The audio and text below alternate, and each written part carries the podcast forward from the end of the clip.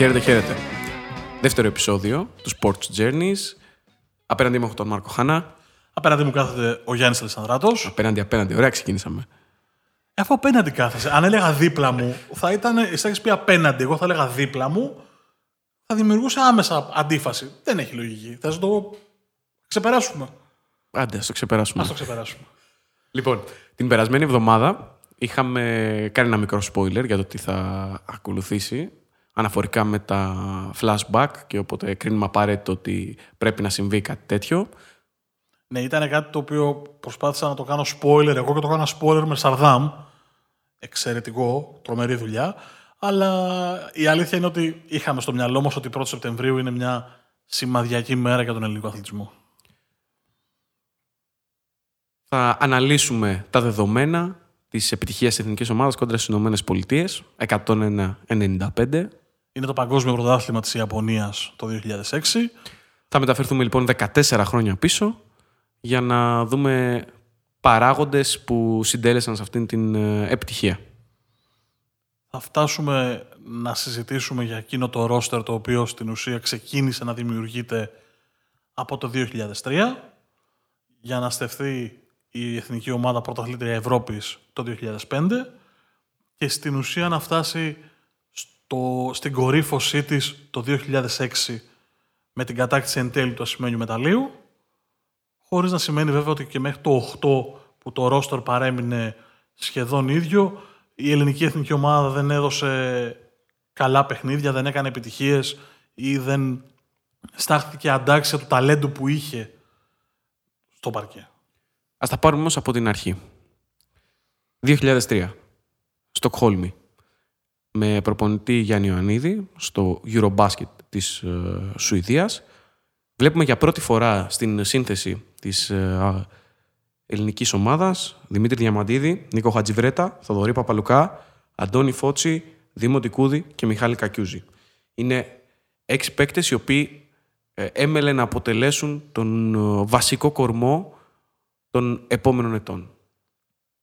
Ναι, γιατί στην ουσία προσθέθηκαν παίκτες το 2004, προσθέθηκαν παίκτες το 2005, δηλαδή μπήκε ο Σπανούλης το 2004, μπήκε ο Ζήσης, μπήκε ο Τσαρτσαρίς, με την ανάληψη της τεχνικής ηγεσίας από τον Παναγιώτη Γιαννάκη. Οπότε φτάσαμε στο 2005, όπου πλέον η ομάδα είχε δημιουργήσει τον κορμό της για να στεφθεί πρωταθλήτρια Ευρώπης στο Βελιγράδι, να ξορκίσει την Κατάρα των νοκάουτ, η οποία την ταλάνιζε από το 1999, διότι είχαν περάσει τραυματικές εμπειρίες στην Τιζόν και την Ατάλια. Να θυμίσω ότι σε ένα από τα δύο ευρωμπάσκετ ήταν τελευταίοι, 0-3.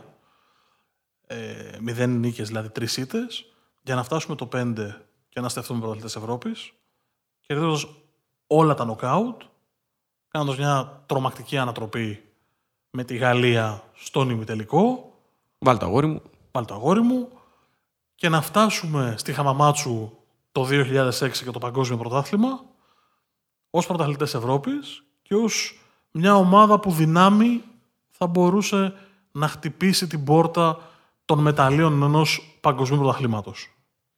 Μια ομάδα η οποία στο βάθος αυτής της τετραετίας είχε ελάχιστες διαφοροποιήσεις στο βασικό της σχήμα. Οι συντελεστές του κορμού επί Γιαννάκη ήταν οι ίδιοι, με πολύ μικρές αλλαγές. Για παράδειγμα, το 2006 συγκριτικά με την ομάδα που κατέκτησε το χρυσό στο Βελιγράδι είχαμε μία αλλαγή. Μπήκε ο Σοφοκλής Σχορτσανίτης αντί του Γιάννη Μπουρούση, ο οποίος είχε κάνει καταπληκτική σεζόν με επικάς Λάουσκας, είχε χάσει πάρα πολλά κιλά, είχε δουλέψει πάρα πολύ και δικαίως πήρε την ευκαιρία που του έδωσε ο coach Γιαννάκης. Στην πραγματικότητα είναι το, αν όχι το επιστέγασμα, είναι τα καλύτερα χρόνια μιας φουρνιάς παικτών γεννημένων από το 1977 μέχρι και το 1981-82, με νεότερο το Σπανούλη που ήταν γεννημένος το 1982, από εκείνη τη φουρνιά όμως, η οποία έπαιξε το καλύτερο της μπάσκετ, τουλάχιστον ό,τι αφορά την εθνική ομάδα, αυτή την τετραετία που συζητάμε, το 2005 μέχρι το 2008 και τους Ολυμπιακούς Αγώνες, και το πικ, το αποκορύφωμά της, η κορυφαία της στιγμή αν θέλεις, ήταν εκείνος ο ημιτελικός όπου όλα τα κομμάτια του παζλ έδωσαν το 101% για να έρθει μια νίκη με 195 κόντρα στους NBAers. Πάμε να δούμε και τις Ηνωμένες Πολιτείες πριν πάμε στα επιμέρους των αγώνων μέχρι να φτάσουμε εκεί, για να ξέρουμε τι είχαμε να αντιμετωπίσουμε. Οι Αμερικανοί τότε είχαν εκπονήσει ένα project υπό τον Μάικ Σιζέφσκι, ο οποίος είναι θρύλος του κολεγιακού πρωταθλήματος, στη λογική να επαναφέρουν την εθνική ομάδα των Ηνωμένων Πολιτειών στα χρυσά μετάλλια. Για τους Αμερικανούς δεν υπάρχει άλλος δρόμος. Από το 1992 και μετά, δηλαδή, όταν άρχισαν να κατεβαίνουν στα τουρνουά οι επαγγελματίες του NBA, είχαν προηγηθεί το κάζο εντός και εκτός εισαγωγικών του 2002 στην Ινδιανάπολης στο δικό τους παγκόσμιο πρωτάθλημα, όπου δεν έφτασαν μέχρι το τέλος. Μετά οι Ολυμπιακοί Αγώνες της Αθήνας, όπου και εκεί απέτυχαν. Και φτάνουμε στο 6, όπου πλέον δημιουργούν μια ομάδα με στόχο το χρυσό μετάλλιο και μόνο. Στη σύνθεση των ΗΠΑ ήταν ο Τζο Τζόνσον, σεσημασμένο σουτέρ, Κερκ Χάινριχ, ένας πολύ αξιόπιστος playmaker, Λεμπροντζέιμς. Δεν νομίζω ότι χρειάζεται να συζητήσουμε περισσότερα για τον Λεμπροντζέιμς. Είναι στην κουβέντα του καλύτερου όλων των εποχών. Άρα αυτό και μόνο δείχνει το ταλέντο που είχε ο Λεμπρον Τζέιμς και ότι το υπήρχε σε εκείνη την ομάδα. Θα βάλω ένα μικρό αστερίσκο ότι δεν ήταν στο επίπεδο που είναι πλέον. Ήταν ένα επίπεδο πίσω. Είναι από τα πράγματα που ο Μάικ Σιζέφσκι διόρθωσε μετά το 2006, το οποίο και στο βιβλίο το ίδιο το αναφέρει, ότι ήταν μια εξαιρετικά ταλαντούχα ομάδα η ομάδα του 6, της έλειπε όμως η εμπειρία των νοκάουτ αγώνων, η εμπειρία του αυτό που οι Αμερικανοί λένε παγκόσμιο μπάσκετ, δηλαδή το εκτός Αμερικής μπάσκετ, το οποίο το 8 όταν πλέον ήρθε ο Κόμπι, υπήρχε πλέον και η εμπειρία για να φτάσουν μέχρι το χρυσό μετάλλιο στο Πεκίνο. Αντουάν Τζέιμισον και Σιν Μπατιέρ, δύο ακόμα από τους βασικούς πυλώνες στα forward.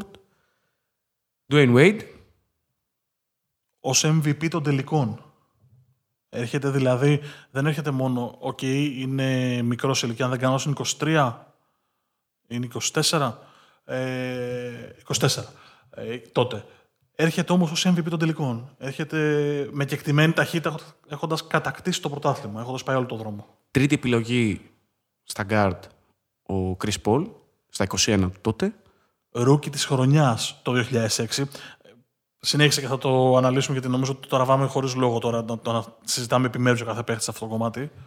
Chris Bosh, Dwight Howard και Brad Miller, η τριάδα στους ψηλούς. Elton Brand, ένας παίκτης με 13 σεζόν στο NBA, με 5 παρουσίες σε play-off, τον οποίο όμως ελάχιστοι θυμούνται, πίστευα, αν ρωτήσει κάποιος από εκείνο το roster, από εκείνη την ημέρα. Και ο Καρμέλο Άντονι. Αυτό ήταν το ζητούμενο με την Εθνική Ομάδα της Αμερικής. Ήταν όλοι πάρα πολύ ταλαντούχοι. Φάνηκε και στην πορεία όλοι αυτοί οι παίχτες αθροίζουν εκατοντάδες παιχνίδια play-off στο NBA. Το roster που βλέπουμε εδώ το 2006 δεν έχει τρομακτικές διαφορές σε σχέση με αυτό το 8 αριθμητικά, ενώ ότι έχουν μπει 5 παίχτες, 4 παίχτες σε σχέση με το 6, αλλά αυτό που υπάρχει διαφορετικό είναι σίγουρα η παρουσία του Kobe Bryant. Η εμπειρία. Πάμε να δούμε επιμέρους, ξεκινώντας από την αρχή, την πρώτη φάση. Στην εξωτική είχαμε μάτσου. Εκεί όπου έχουμε έναν όμιλο με Τουρκία, Λιθουανία, Αυστραλία, Βραζιλία και Κατάρ. Ναι, περνάμε με 5-0, 5 νίκες. Κάποιες είναι εξτρέμεις, κάποιες λίγο πιο άνετα. Για μένα είναι λίγο πλασματικό. Αν δεν έχεις δει τα παιχνίδια και δεις ένα 5-0, θα πεις ok, αλλά βλέποντας τα παιχνίδια ένα προς ένα, δεν έχουμε παίξει τόσο καλό μπάσκετ στην πρώτη φάση. Αργήσαμε να ρολάρουμε στο τουρνουά. Ξεκινάμε 84-64 το Κατάρ. Σε ένα μάτσο που έχουμε ξεκινήσει με 7 πόντους πρώτο δεκάλεπτο και βρισκόμαστε στο μείον 17 από το πουθενά, πιθανότατα μαζί με το Λίβανο, από τις χειρότερες ομάδες που εμφανίστηκαν στο τουρνουά.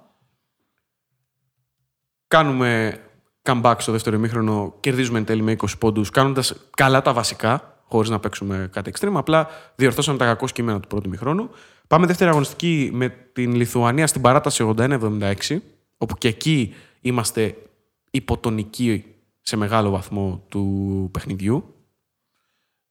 Το μάτσο με την Αυστραλία είναι κομβικό για την τρίτη αγωνιστική, γιατί βρισκόμαστε 63-68 πίσω, σχεδόν ένα λεπτό από το τέλος, και το γυρίζουμε και κερδίζουμε στην κανονική διάρκεια με δύο τρίποτα στα 10 δευτερόλεπτα, ένα ο Φώτσης και ένα ο Ζήσης. Από την ίδια, από τις 45 μοίρες, από την ίδια θέση ακριβώς. Ναι, σκοράρουμε για τρεις, σοφαρίζουμε 69-69, κλέβει την μπάλα ο Παλουκάς, δεύτερη πάσα και άλλο ένα τρίποντο, 72-69 και παίρνουμε το παιχνίδι. Εδώ, αν μου επιτρέπεις, είναι αυτό που συζητάγαμε και εκτός αέρα. Η εθνική ομάδα είχε κατακτήσει με το σπαθί της και με τις ανατροπές που έκανε κυρίως από τη Γαλλία προφανώς το 2005 το refuse to lose.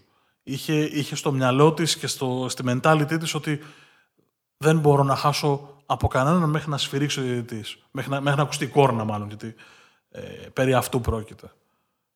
Συνεχίζουμε 80-91 τη Βραζιλία, σε ένα μάτς που δεν είμαστε πάλι τόσο καλοί, αλλά όμως αρχίζουμε να δείχνουμε πράγματα και δεν ξέρω αν έπαιξε ρόλο στο κομμάτι της ψυχολογίας αυτή η ανατροπή με την Αυστραλία. Βέβαια, έχουμε ένα σημαντικό πλήγμα στο συγκεκριμένο παιχνίδι. Ναι, αφορά το χτύπημα του Βαρεζάου πάνω στο Ζήση. Ας μην επεκταθούμε, θα γίνουμε κακοί. Τριπλό κάταγμα στο ζυγωματικό, αν δεν κάνω λάθος. Αυτό ήταν η διάγνωση που έλαβε ο Έλληνας γκάρντ εκείνο το βράδυ. Προφανώς ήταν εκτός τουρνουά. Μάλιστα κινδύνευσε και όλο.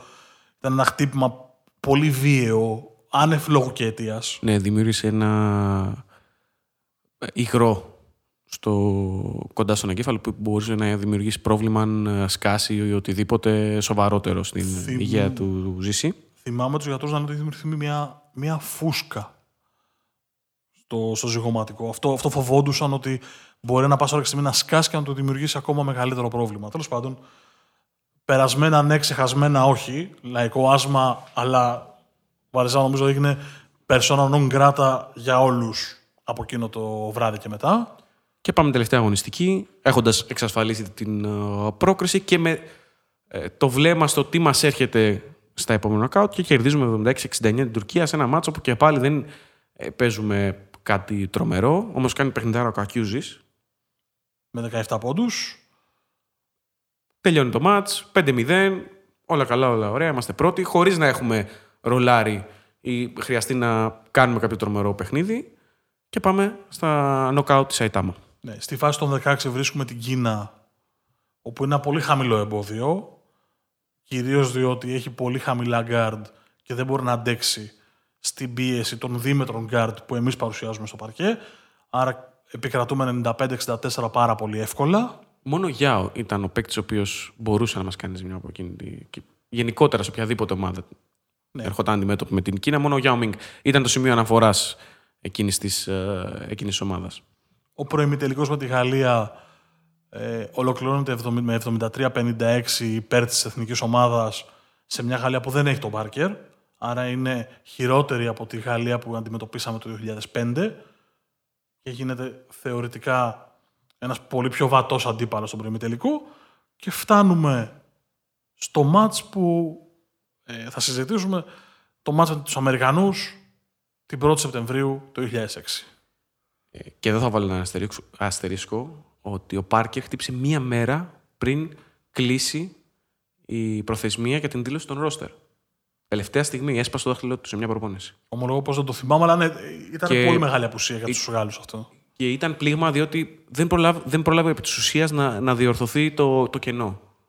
Να υπάρξει μια καλύτερη επιλογή, να δουλέψει η ομάδα στις εναλλακτικές, με αποτέλεσμα να πάει στο τουρνουά με μια ομάδα η οποία ήταν πολύ αισθητή η απουσία του Τόνι Πάρκερ.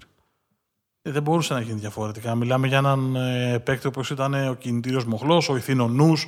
Βρείτε όποια επίθετα και όποιους χαρακτηρισμούς θέλετε να χρησιμοποιήσετε. Δεν τον αφήνω ελεύθερο, όπως καταλαβαίνετε, γιατί αν αρχίσουμε τα επίθετα δεν θα σταματήσουμε. Ναι, δεν θα μπορούσε η Γαλλία να τον αντικαταστήσει. Για την ακρίβεια, νομίζω πως δεν υπάρχει καμία εθνική ομάδα που θα είχε έναν παίκτη επίπεδου Τόνι Πάρκερ. Θα τον έχανε πριν το τουρνουά και θα μπορούσε να τον αντικαταστήσει ή να μακιγιάρει την απουσία του για να γίνει ανταγωνιστική. Και πάμε 1η Σεπτεμβρίου του 2006. Είναι 10:30 το πρωί. Πού ήσουν? Στο σπίτι, δεν έκανα κάτι τρομερό και φοβερό. Το αστείο της υπόθεσης είναι ότι ήταν η μέρα που θα έπρεπε να δώσω πορεία για να πάρω το δίπλωμα οδήγησης. Απολύτως λογικά έδινα νομίζω 12 το μεσημέρι, άρα θα έπρεπε να φύγω πριν λήξει το παιχνίδι. Απολύτως λογικά πήρα το δάσκαλο οδήγησης και του ανακοίνωσα ευθαρσώς ότι δεν υπάρχει περίπτωση να πάω πριν τελειώσει το μάτς. Και εκείνος μου ανακοίνωσε εξίσου ότι τον ενημέρωσαν οι εξεταστές και οι εξετάσεις πήγανε 2 ώρες αργότερα για όλους, για λόγους ανωτέρας βίας. Ό,τι καταλαβαίνετε. Έχω δει το έγγραφο, δεν πάω να το δημοσιοποιήσουμε γιατί είναι δημόσιο τέτοιο, αλλά μπορείτε να καταλάβετε ποιοι ήταν οι λόγοι ανωτέρας βίας. Εγώ ήμουνα σπίτι, έκανα την προετοιμασία από τις 9-9.30 του pre-game, ούτως ή άλλως είχαμε μία τηλεόραση στο σαλόνι στο πατρικό μου. Θυμάμαι ότι στο τέλος, μετά το βολέ του Παπαλουκά, με κυνηγάει η μισή γειτονιά. Οι κυρίες που ήταν στα σπίτια τους είχα ξυπνήσει τους πάντες από τις φωνές, βγαίνοντας φυσικά στο τέλος χωρίς φωνή. Οι αρχές μόνο σε πολύ ψηλούς τόνους μπορούσαν να βγουν από το στόμα μετά το παιχνίδι. Όχι, εγώ νομίζω ότι δεν είχα ούτε ιαχές. Πρέπει να μίλαγα με νοήματα για κάποιες ώρες. Δεν μπορώ να το θυμηθώ με σιγουριά, αλλά θυμάμαι τη φωνή μου να κλείνει 5 με 6 λεπτά πριν τελειώσει το μάτς. Πάμε να το πάρουμε από την αρχή. Πάμε. Δεν ξεκινάμε άσχημα. Τα πρώτα 3-4 λεπτά είναι καλά. Η ομάδα πηγαίνει καλά, δεν δείχνει κανένα απολύτως φόβο και το μάτς πηγαίνει. Εντάξει. Προφανώς είναι αναγνωριστικό να βρούμε και εμείς πατήματα και οι Αμερικανοί, αλλά το πρώτο δεκάλεπτο παρότι δεν κλείνει υπέρ μας. Δεν έχει συμβεί κάτι κακό στο διάστημα αυτό. Ναι, το σκορ είναι 14-21. Είμαστε πίσω μεν, αλλά δεν είμαστε πίσω τόσο ώστε να σημάνουν καμπανάκια στην αγερμού. Έχεις κρατήσει μια φάση από το συγκεκριμένο δεκάλεπτο. Ναι, είναι 3ο λεπτό του παιχνιδιού και είναι απόδειξη του τρόπου με τον οποίο η ομάδα μπήκε μέσα στο παρκέ.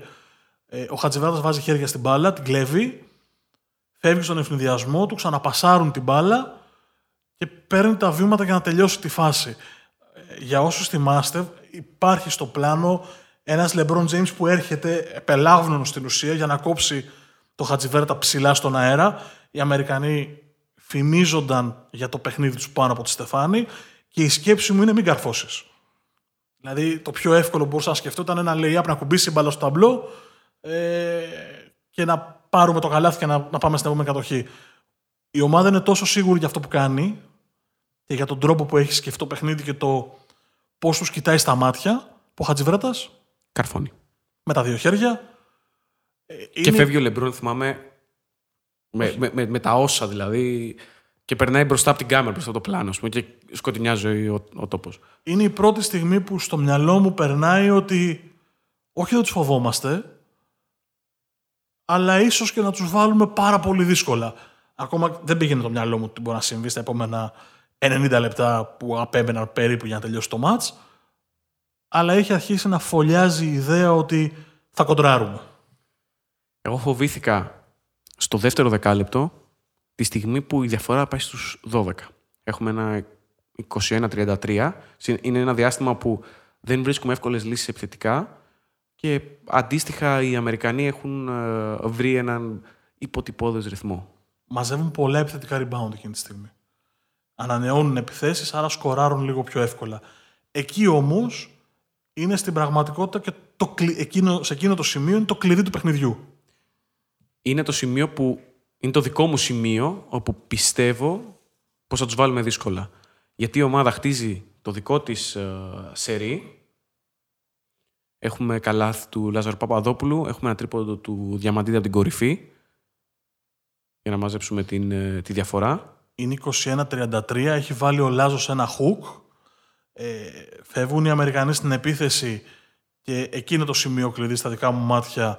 Ο Διαμαντίδης κόβει τον Κρις Πολ, φεύγουμε στον ευνηδιασμό, ο Σπανούλης κερδίζει 3 βολές, αρχίζουμε και μειώνουμε, βγάζουμε την επόμενη άμυνα, σκοράρει ο Διαμαντίδης για 2 πόντους από έναν ευνηδιασμό, μάνι-μάνι διαφορά δηλαδή από τους 12 έχει μαζευτεί, κάνουμε ένα 9-0 εν τέλει, η διαφορά μαζεύεται στους 3 και πλέον αρχίζει και το momentum αλλάζει δραστικά μες στο παιχνίδι. Και είναι το πρώτο σημείο του παιχνιδιού, η δεύτερη περίοδος που αρχίζουμε και βγάζουμε pick and roll με την είσοδο του Σοφοκλή, ο οποίος κάνει... εκτελεί τέλεια το pick and roll με τα πολύ καλά πλαϊνά βήματα που διέθετε και το εκρηκτικό βυθισμά του στη ρακέτα. Στην πραγματικότητα αυτό που εκμεταλλεύεται ο Σοφοκλής είναι το δικό του πολύ καλό βύθισμα μετά από pick and roll, αλλά και τις κέρυες πάσες που παίρνει κυρίως από τον Παπαλουκά, ο οποίος η αίσθηση που έχω από εκείνο το παιχνίδι είναι ότι πρέπει να κοπούν όλες οι φάσεις που έχει βγάλει και οι 12 άσες με τις οποίες τελείωσε το παιχνίδι και θα πρέπει να προβάλλονται κάθε 1η Σεπτεμβρίου σε παιδιά ακαδημιών για το πώς κοιτάς το παρκέ, το vision που έχεις και το πόσο μπορείς να διαβάσεις το παιχνίδι και να κάνεις πολύ καλύτερους στους συμπαίκτες σου.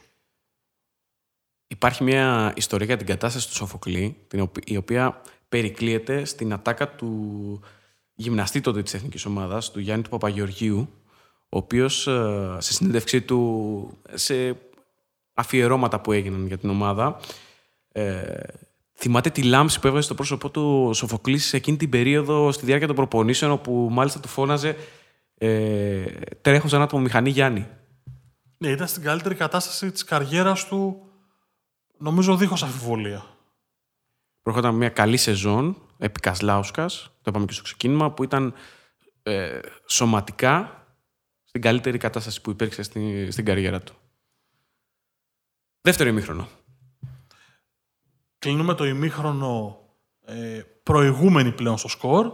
Έχει γυρίσει εντελώς το momentum.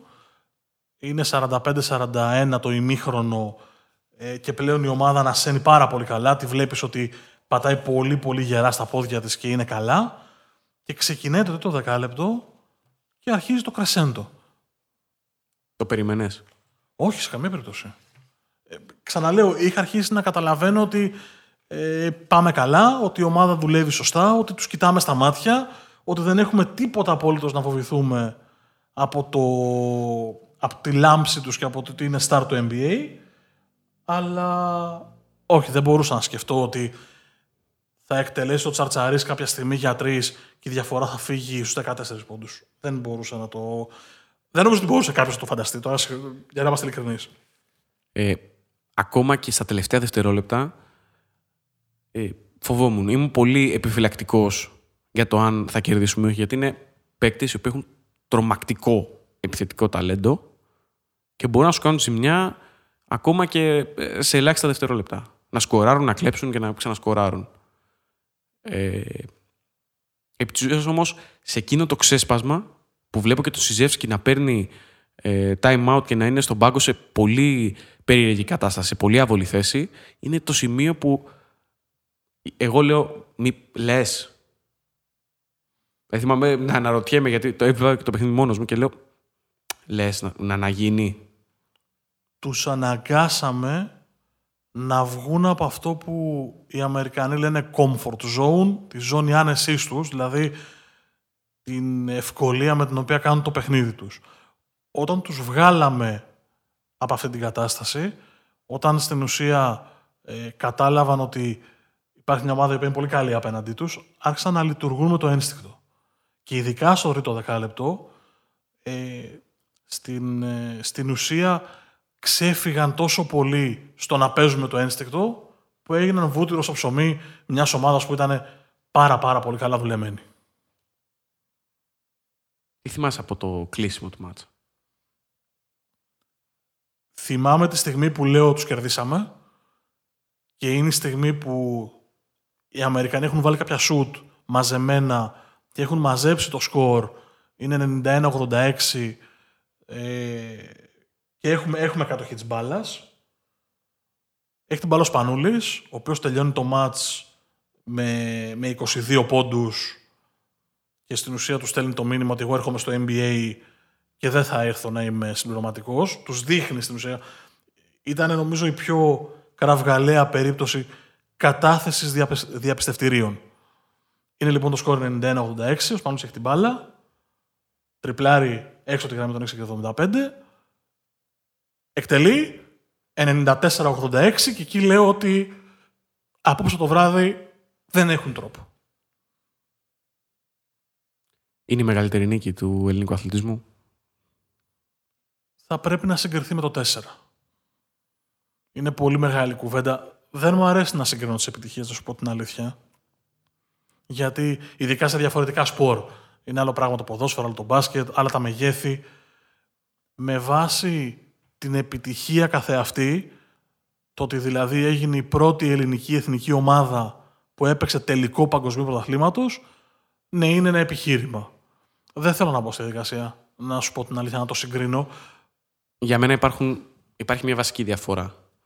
Ότι τα όσα έγιναν εκείνη την διετία στο ελληνικό μπάσκετ, με πρωταγωνίστρια την εθνική ομάδα, αξιοποιήθηκε ως έναν βαθμό τα επόμενα χρόνια και στα εγχώρια δρόμενα. Βέβαια, αργότερα και όταν ψήλωσε και ο Ολυμπιακός, ανέβηκαν περισσότερο ητών και κάπου χάθηκε όλη αυτή η χρυσόσκονη που πρόσθεται η εθνική ομάδα και οι επιτυχίες της στο ελληνικό μπάσκετ. Το 4 κάναμε μια συγκλονιστική επιτυχία, όχι επειδή είμαι ποδοσφαιρικός, αλλά νομίζω ότι είναι η μεγαλύτερη στιγμή του ελληνικού αθλητισμού σε ομαδικά σπορ, γιατί υπάρχουν και χρυσά μεταλλεία σε Ολυμπιακούς αγώνες που είναι επίσης τρομακτικά επιτεύγματα. Απλά ήταν και παράλληλα και η μεγαλύτερη χαμένη ευκαιρία να κάνουμε κάτι καλό συνολικά. Δηλαδή είχαμε τη βάση για να δημιουργήσουμε ένα πολύ ωραίο οικοδόμημα, το οποίο θα μας πήγαινε ένα βήμα παρακάτω, ίσως να μας έβαζε και στην ελίτ, το οποίο όμως δεν αξιοποιήθηκε. Η εθνική ομάδα με τον Νότο Ρεχάγκελ συνέχισε να έχει επιτυχίες, αλλά επί της ουσίας ήταν το κεφάλαιο του Ρεχάγκελ και η εθνική δεν αξιοποιήθηκε στο υπόλοιπο φάσμα του ποδοσφαίρου. Και το κλείνω εδώ το ποδοσφαιρικό, να επιστρέψουμε στο μπάσκετ. Θα σου πω απλά ότι αδικείς λίγο τον Φερνάντο Σάντος, γιατί συνέχισε τις επιτυχίες της εθνικής. Τελείασε αυτό. Δεν έφτασα τόσο μακριά. Είπα okay, γενικότερα πάσω. Επειδή εννοώ ότι ήταν μια δεκαετία μέχρι το Μουντιάλ του 2014 που η ελληνική εθνική ομάδα ήταν πιστή στα ραντεβού, ήταν εκεί, τέλος πάντων. Έχει περάσει βέβαια σε μια νέα κατάσταση. Υπάρχουν κάποιοι συνδετικοί κρίκοι με το παρελθόν, όμως είναι μια νέα τάξη πραγμάτων. Απλά δεν υπήρχε συνέχεια, γιατί έφυγε ο Σάντος και έγιναν και άλλα πράγματα. Ας μην το ανοίξουμε στο κεφάλαιο, σε άλλη εκπομπή. Ξαναγυρίζουμε στην Ιαπωνία. Γιατί λέω ότι εκείνη η βραδιά ήταν σημαδιακή. Ήταν σημαδιακή για δύο λόγους. Ο πρώτος ήταν ότι είδαμε τους 12 καλύτερους Έλληνες μπασκετμπολίστες εκείνης της περίοδου στην καλύτερη βραδιά τους. Δεν υπάρχει ούτε ένας που να υστέρησε. Και το κυριότερο είναι ότι έδωσαν όλοι λύσεις σε πολύ κύρια σημεία. Η πόντη του Ντικούδη στο τρίτο δεκάλεπτο, η πόντη του Φώτση επίσης εκείνο το διάστημα. Αποσύρονται, περνάει ο Τσαρτσαρίς και συνεχίζει να βάζει, να φορτώνει με πόντους. Μην το μακρηγορήσουμε. Οποιοσδήποτε έμπαινε στο παρκέ εκείνο το απόγευμα, έδωσε κάτι. Ήταν μια ομάδα με πολλούς πρωταγωνιστές και με παίκτες οι οποίοι έκαναν πολλά πράγματα στο παρκέ και στις δύο πλευρές. Θα του δώσω πάσα, γιατί το συζητούσαμε και πριν ξεκινήσουμε να γράψουμε την εκπομπή. Το θέλει πολλή ώρα για κάτι που έχει βρει μια στατιστική διόρθωση. Δεν το έχω βρει εγώ. Έχει γραφτεί κι άλλες φορές, αλλά είναι σημαντικό και το ξαναείδαμε. Το αρχείο της FIBA δείχνει ότι στο παιχνίδι αγωνίστηκαν 10 παίκτες.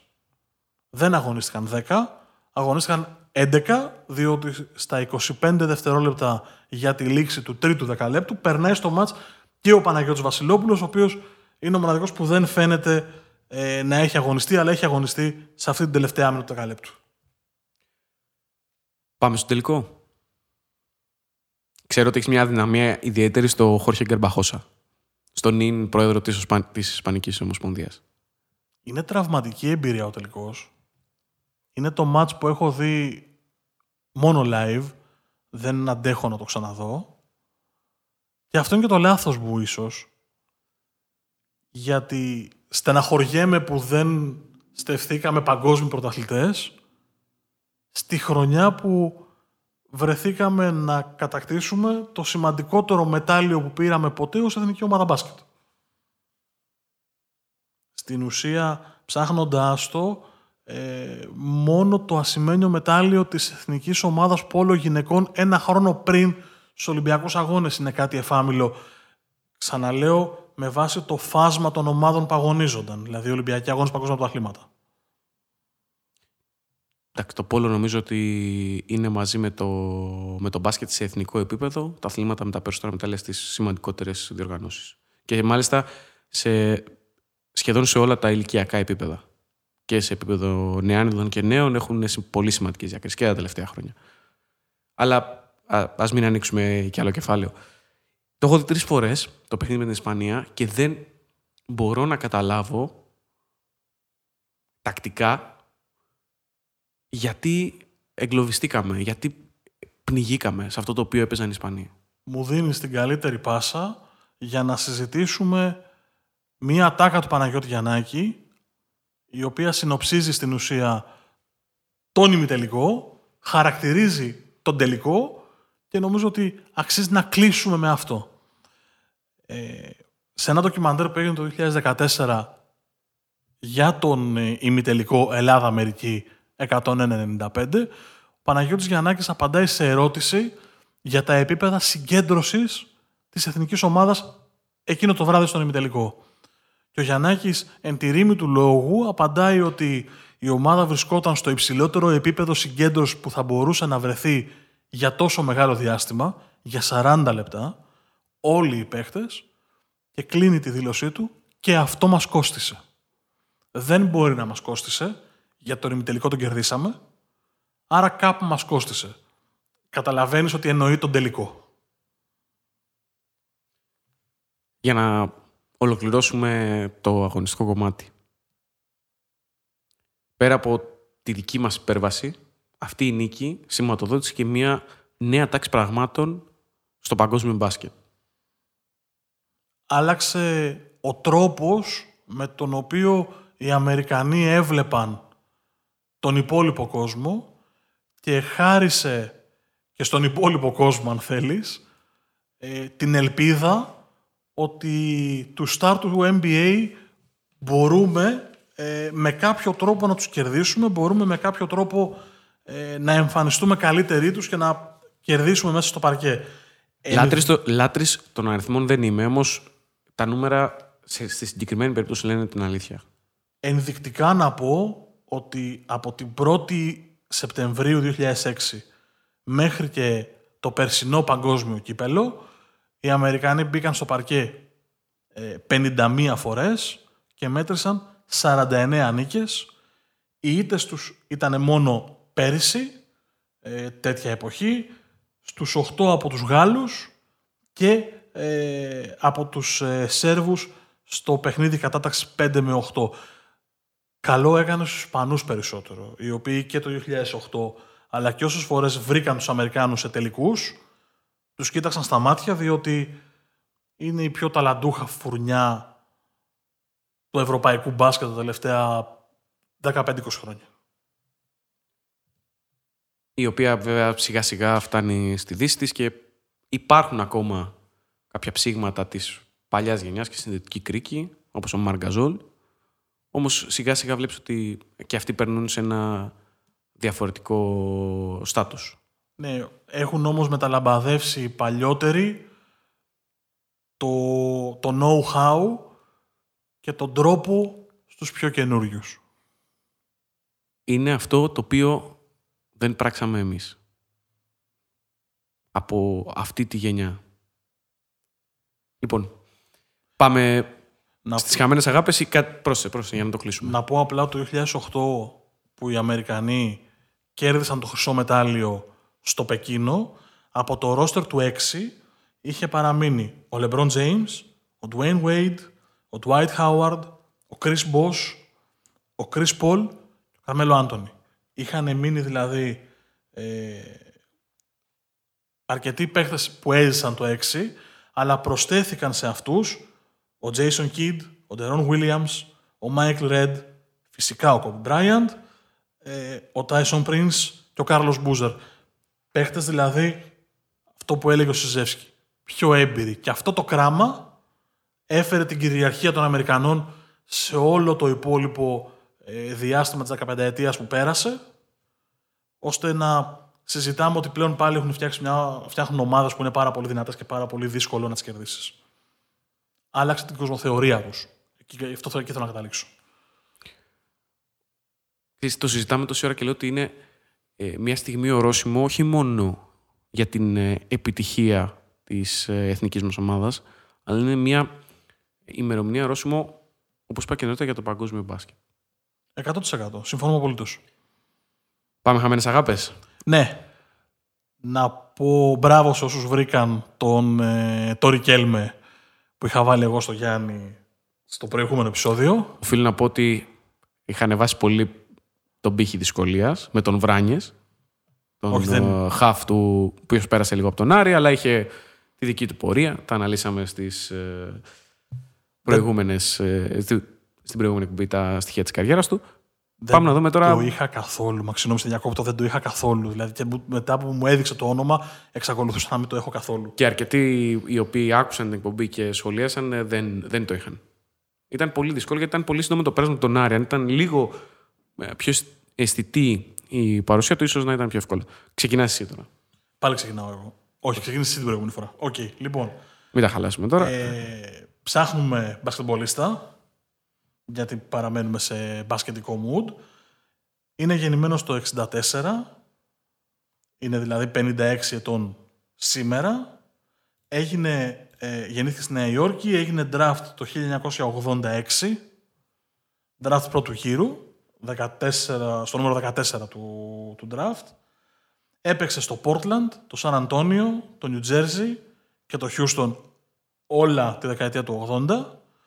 Πέρασε στην Ευρώπη, όπου έπαιξε στην Ιταλία και σε 5 ελληνικές ομάδες. Σταμάτησε το μπάσκετ το 2002. Θέλω να μου πεις μία ελληνική ομάδα που παίξε. Για πρώτη φορά τον είδαμε εδώ με τη φάνελα του Άρη. Κάτι ακόμα. Την επόμενη σεζόν έπαιξε στον Ολυμπιακό. Το μαρτυρήσω. Μαρτύρησα τώρα, προφανώς. Ο σκοπός είναι να το βρίσκεις. Μην το συνεχίσεις. Μέχρι εκεί. Ναι, είναι ο Ουόλτερ Μπέρι. Και γιατί είναι χαμένη η αγάπη, πέρα ότι ήταν ένας εξαιρετικός παίχτης με IQ υψηλό το επίπεδο, πες μου τικά το 2020. Δεν ξέρω. Έκανε podcast το οποίο λεγόταν The Truth with Walter Berry. Τεράστιος. Κανονικά πρέπει να πέφτει χειροκρότημα, αλλά δεν το έχουμε ακόμα, θα το φτιάξουμε. Λοιπόν, πάμε στο δικό μου, ο οποίος είναι... Έχεις κάνει το 1-0 δηλαδή τώρα, έτσι, άρα πρέπει να βάλω τα δυνατά μου. Είναι γεννημένος 13 Ιανουαρίου του 1983, δηλαδή 37 ετών σήμερα. Γάλλος, 2-8, ο οποίος έχει γίνει πικ δεύτερου γύρου στο draft του 2005, στη 37η θέση. Σέντερ έπαιζε. 2-8 σέντερ. Γάλλος. Χώρο μια είχαν συνήθως οι Γάλλοι. Συνεχίζω. Έχει παίξει στο NBA με τους Lakers, Golden State, τη Νέα Υόρκη. Είπες Lakers. Το μαρτύρησες. Είναι και πρωταθλητής του 2012. Ο εξαιρετικός Ρόνι του Ριάφ. Να είστε καλά. Είπες Lakers. Μου το έδωσες. Είμαι καλός. Βλέπετε, γιατί του βάλα δύσκολα την περασμένη εβδομάδα. Όχι. Με το που είπες Lakers, κατευθείαν στρόφαρα τρομερό μουσι. Ο οποίος πέρασε και τα δικά του προβλήματα υγείας και γι' αυτό σταμάτησε και σχετικά νωρίς. Και ήταν και στο ρόστερ του 6, κάνω λάθος. Το έδωσες τόσο ωραία. Ήταν στο roster του 6. Ήταν ένας από τους αρκετούς NBA. Ήταν και ο Πιτρούς, ήταν και ο Ντιό. Γενικότερα μια ταλαντούχα ομάδα που της έλειψε ο Πάρκερ, τέλος πάντων. Ήταν ο Ρόντι Ραφ. Και κάπως έτσι Στο 83 ισοφαρίζει ο κύριος Χάνα σε 1-1. Δεν θα φύγουμε από το χ, έτσι. Νομίζω έτσι ότι... να χαρούμε να την πει ένα στον άλλο λίγο κάτι, ρε παιδάκι μου. Μπερδευτήκαμε. Βάλαμε πολύ δύσκολο στο ξεκίνημα και το φέραμε στο πολύ εύκολο στη δεύτερη εκπομπή. Θα τη βρούμε την ισορροπία, θα τη βρούμε. Θα τη βρούμε, το υπόσχομαι. Μα Ρικέλμε και μου είπες διοικητικός παράγοντας. Πίστευα ότι θα το βρεις. Πέρασε το μυαλό μου, αλλά ας μην το συζητάμε. Λοιπόν, στο πρώτο επεισόδιο ήταν Ρικέλμε και Βράνιες. Στο δεύτερο, το οποίο βρήκαμε Ουόλτερ Μπέρι και Ρόνι Τουριάφ, 1-1. Παραμένουμε ισόπαλοι.